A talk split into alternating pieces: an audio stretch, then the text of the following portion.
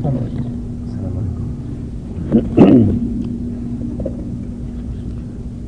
الله الرحمن الرحيم. الحمد لله وصلى الله وسلم على رسول الله وعلى آله وأصحابه ومن اهتدى بهداه. أما بعد فقد سمعنا جميعا هذه الندوة المباركة القيمة في موضوع عظيم. جدير بالعنايه ألا وهو بيان هداية القرآن الكريم التي هي أقوم. وبيان وجوب العمل به. على جميع المكلفين. الله سبحانه أنزل كتابه لهذا الأمر العظيم. ليهدي به عباده التي هي أقوم. وليعمل به المكلفون. حتى يصلوا إلى مراضي ربهم وأسباب النجاة. وقد أجاد المشايخ فيما قالوا وهم أصحاب الفضيلة الشيخ محمد بن حسن الدراعي الشيخ الله بن الكويل الشيخ سعد بن ناصر الشري لقد أجادوا وأفادوا جزاهم الله خيرا وأوضحوا ما ينبغي إيضاحه في هذا المقام العظيم. كتاب الله هو أعظم كتاب وهو أصدق كتاب وأشرف كتاب. أنزله الله هداية للعباد ورحمة لهم توجيها لهم إلى الخير وتحذيرا لهم من أسباب الهلاك. كما قال سبحانه كتاب أنزلناه إليك مبارك ليدبروا آياته وليتذكر أولو الألباب. وقال فيه سبحانه إن هذا القرآن يهدي للتي هي أقوم. وقال فيه عز وجل قل هو للذين آمنوا هدى وشفاء. وقال فيه سبحانه وهذا كتاب أنزلناه مبارك فاتبعوه واتقوا لعلكم ترحمون. وقال فيه سبحانه كتاب أنزلناه إليك لتخرج الناس من الظلمات إلى النور. بإذن ربهم إلى صراط العزيز الحميد. وقال جل وعلا كتاب أحكمت آياته ثم فصلت من لدن حكيم خبير. ألا تعبدوا إلا الله. وقال فيه جل وعلا نزل به الروح نزل به الروح الأمين على قلبه لتكون من المنذرين بلسان عربي مبين. وقال فيه عز وجل وكذلك أوحيناك روحا من أمرنا. ما كنت تدري ما الكتاب ولا الإيمان ولكن جعلناه نورا نهدي به من نشاء من عبادنا. وإنك لتهدي إلى صراط مستقيم. هذا الكتاب العظيم روح تحصل به الحياة ونور تحصل به الهداية والبصيرة. وهو رحمة من الله لعباده. هداهم به لخير الطرق وأقومها وأخرجهم به من الظلمات إلى النور. فالواجب على جميع المكلفين من الجن والإنس من العرب والعجم من الذكور والإناث الواجب التمسك بهذا القرآن والاهتداء به والعمل بما فيه. وجاءت السنة الصحيحة تفسر ما قد يخفى من ذلك.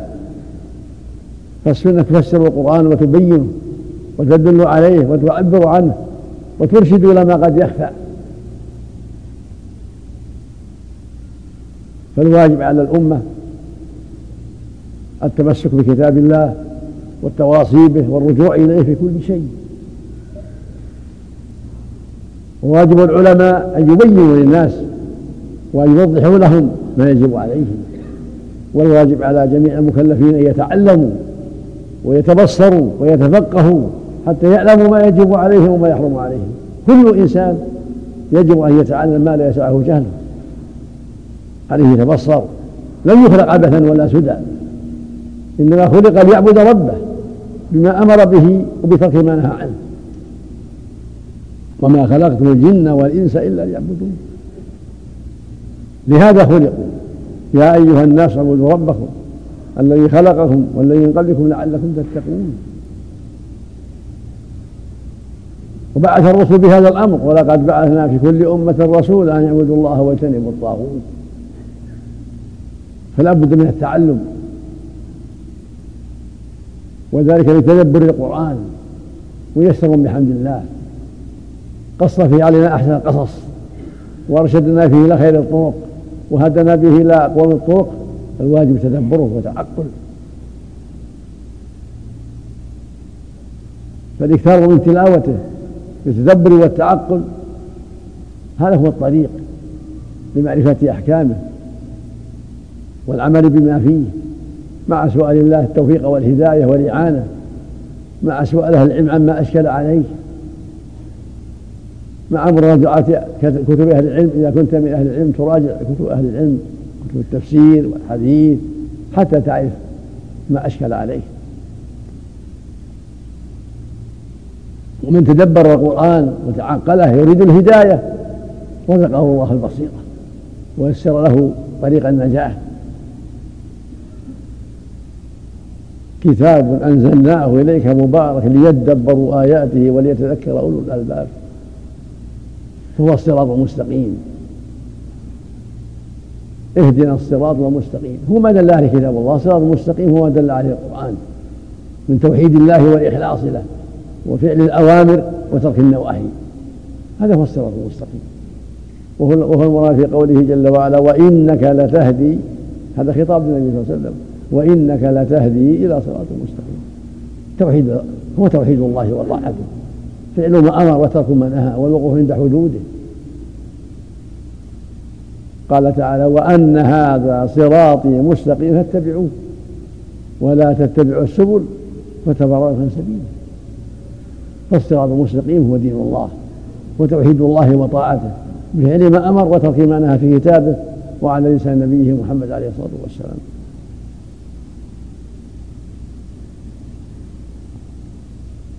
ولما خطب صلى الله عليه وسلم الناس في حجة الوداع وأوصاهم وأمرهم ونهاهم قال في آخر خطبته وإني تارك فيكم ما لن تضلوا إن اعتصمتم بكتاب الله.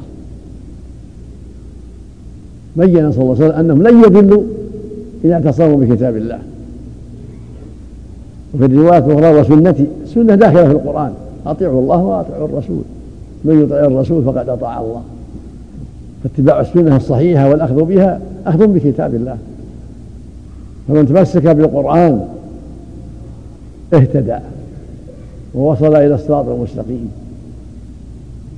ثم قال في آخر خطبته وأنتم تسألون عني فما أنتم قائلون؟ قالوا نشهد أنك قد بلغت وأديت ونصحت فجعل يرفع إصبعه إلى السماء ثم ينكبها للناس ويقول اللهم اشهد اللهم اشهد.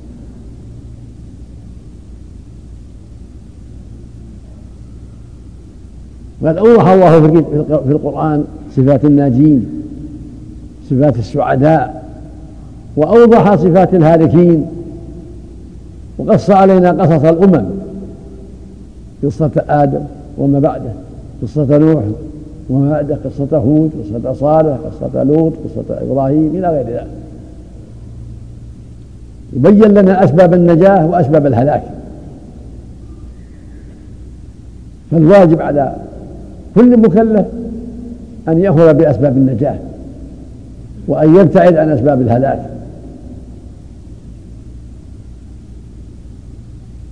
قال في صفات الهالكين أم تحسبوا أن أكثرهم يسمعون أو يعقلون إن هم إلا كالأنعام بل هم أضل سبيلا. قال والذين كفروا عما أنذروا معرضون. وقال ولقد ذرأنا لجهنم كثيرا من الجن والإنس. لهم قلوب لا يفقهون بها ولهم أعين لا يبصرون بها ولهم آذان لا يسمعون بها. أولئك الأنعام بل هم أضل أولئك هم الغافلون.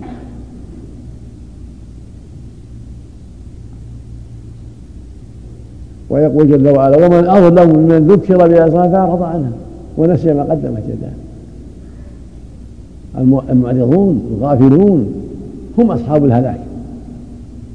أعرضوا عن الله وعن كتابه وعن سنة الرسول صلى الله عليه وسلم وغفلوا وتابعوا الهوى. هؤلاء هم الهالكون. أما السعداء الناجون فقد بينهم سبحانه في كتابه أيضا. قال جل وعلا والمؤمنون والمؤمنات بعضهم أولياء بعض. يأمر بالمعروف وينهون عن المنكر ويقيمون الصلاة ويؤتون الزكاة ويطيعون الله ورسوله. أولئك سيرحمهم الله. إن الله عزيز حكيم. هؤلاء هم الناجون هم السعداء. تدبروا القرآن وأخذوا به. والمؤمنون والمؤمنات بعضهم أولياء بعض أحباء نصحاء متواصون بالحق فيما بينهم متعاون بالبر والتقوى. ولهذا قال أولياء بعضهم أولياء بعض. ليس بينهم الحقد والغل ولا كذب ولا الغش والخيانة لأن إيمانهم يمنعهم من ذلك. يأمرون بالمعروف وينهون عن المنكر ويقيمون الصلاة ويؤتون الزكاة ويطيعون الله ورسوله. هذه صفات الناجين هذه أخلاقهم.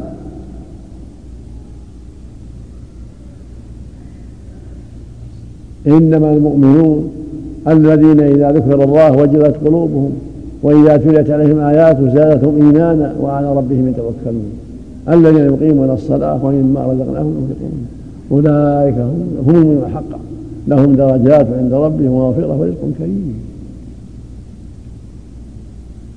ليس البر أن تولوا وجوهكم قبل المشرق والمغرب ولكن البر من آمن بالله واليوم الآخر والملائكة والكتاب والنبيين وآتى المال على حبه ذوي القربى واليتامى والمساكين وابن السبيل والسائلين وفي الرقاب وأقام الصلاة وآتى الزكاة والموفون بعهدهم إذا عاهدوا والصابرين في البأساء والضراء وحين البأس أولئك الذين صدقوا.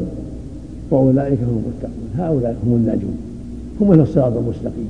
هم المؤمنون حقا لأنهم صدقوا القول بالعمل. آمنوا بالله ورسوله. آمنوا بأن الله ربهم ومعبودهم الحق. وأنه الخلاق العليم والرزاق لعباده.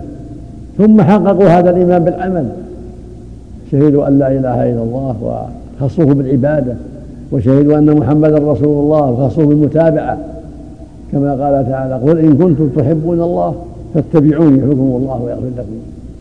هذا شأن المؤمنين. إخلاص لله وعبادة الله وحده واتباع لرسوله صلى الله عليه وسلم وانقياد لشرعه. وهم خير البرية. إن الذين آمنوا وعملوا الصالحات أولئك هم خير البرية. آمنوا بالله ورسوله وصدقوا كتابه وانقادوا للعمل بكتاب الله وسنة رسوله هم خير البرية. جزاؤهم عند ربهم جنات عدن. تجري من تحتها الأنهار خالدين فيها أبدا. رضي الله عنهم ورضوا عنه. ذلك لمن خشى ربه. فالوصية أيها الإخوة العناية بالقرآن. الاكثار من تلاوته بالتدبر بالتدبر والتعقل ليلا ونهارا في الصلاة وخارجها. من المصحف عن ظهر قلب حسب ما يتيسر العبد. الذي يحفظ يقرأ من حفظه أو من المصحف. والذي لا يحفظ يقرأ من المصحف ويتدبر والذي لم يتعلم يتعلم والذي لا يتيسر له السماع عندك إذاعة القرآن. إذاعة القرآن أوصيكم بها فيها خير عظيم. تسمعون كتاب الله بقراءات مرتبة تسمعونها في أي وقت. تدبروا وتعقلوا وتسمعون في هذه الإذاعة محاضرات قيمة. ندوات مفيدة نصائح مفيدة. تسمعوا في ذلك برنامج برنامج نور على الدرب فيه خير عظيم. تاسعة والنصف من الليل بعد بين المغرب والعشاء نداء القرآن تسمعونها. هذا الخير العظيم. هذا علم ساقه الله إليكم. ميسر. وهكذا العناية بسماع, خطب الجمع والإصغاء والاستفادة وهكذا جميع ما يقوم به. أهل العلم من المحاضرات والندوات يكون المؤمن عنده عناية وعنده حرص على سماع الذكر على سماع العلم حضور الفائدة. لا يغفل. هذه دار العمل. ما دار النعيم. هذه دار العمل. دار الجد دار المصابرة دار السعي إلى الخير دار الحذر من الشر. أنت مخلوق في هذه الدار لتستعيد لتعمل. والآخرة هي دار القرار هي دار الجزاء. من عمل اليوم واجتهد اليوم في أسباب الصلاح والسعادة سعد في الآخرة ونعم في الآخرة وارتاح في الآخرة. ومن أضاع وأهمل خسر في الآخرة وشقي في الآخرة. ولا حول ولا قوة إلا بالله. نسأل الله أن يوفقنا وإياكم للعلم النافع والعمل الصالح وأن يمنحنا وإياكم الفقه في دينه والثبات عليه. وأن يعيذنا وإياكم من شرور أنفسنا ومن سيئات أعمالنا. كما نسأله سبحانه أن يوفق جميع المسلمين للخير وأن يصلح أحوالهم وأن يمنحهم فقه في الدين وأن يولي عليهم خيارهم ويصلح قادتهم كما نسأله سبحانه أن يوفق ولاة أمرنا لكل خير وأن يعينهم على كل خير وأن ينصر بهم الحق وأن يجعلنا وإياكم وإياهم من الهداة المهتدين. إنه سميع قريب وصلى الله وسلم على عبده ورسوله نبينا محمد وعلى آله وأصحابه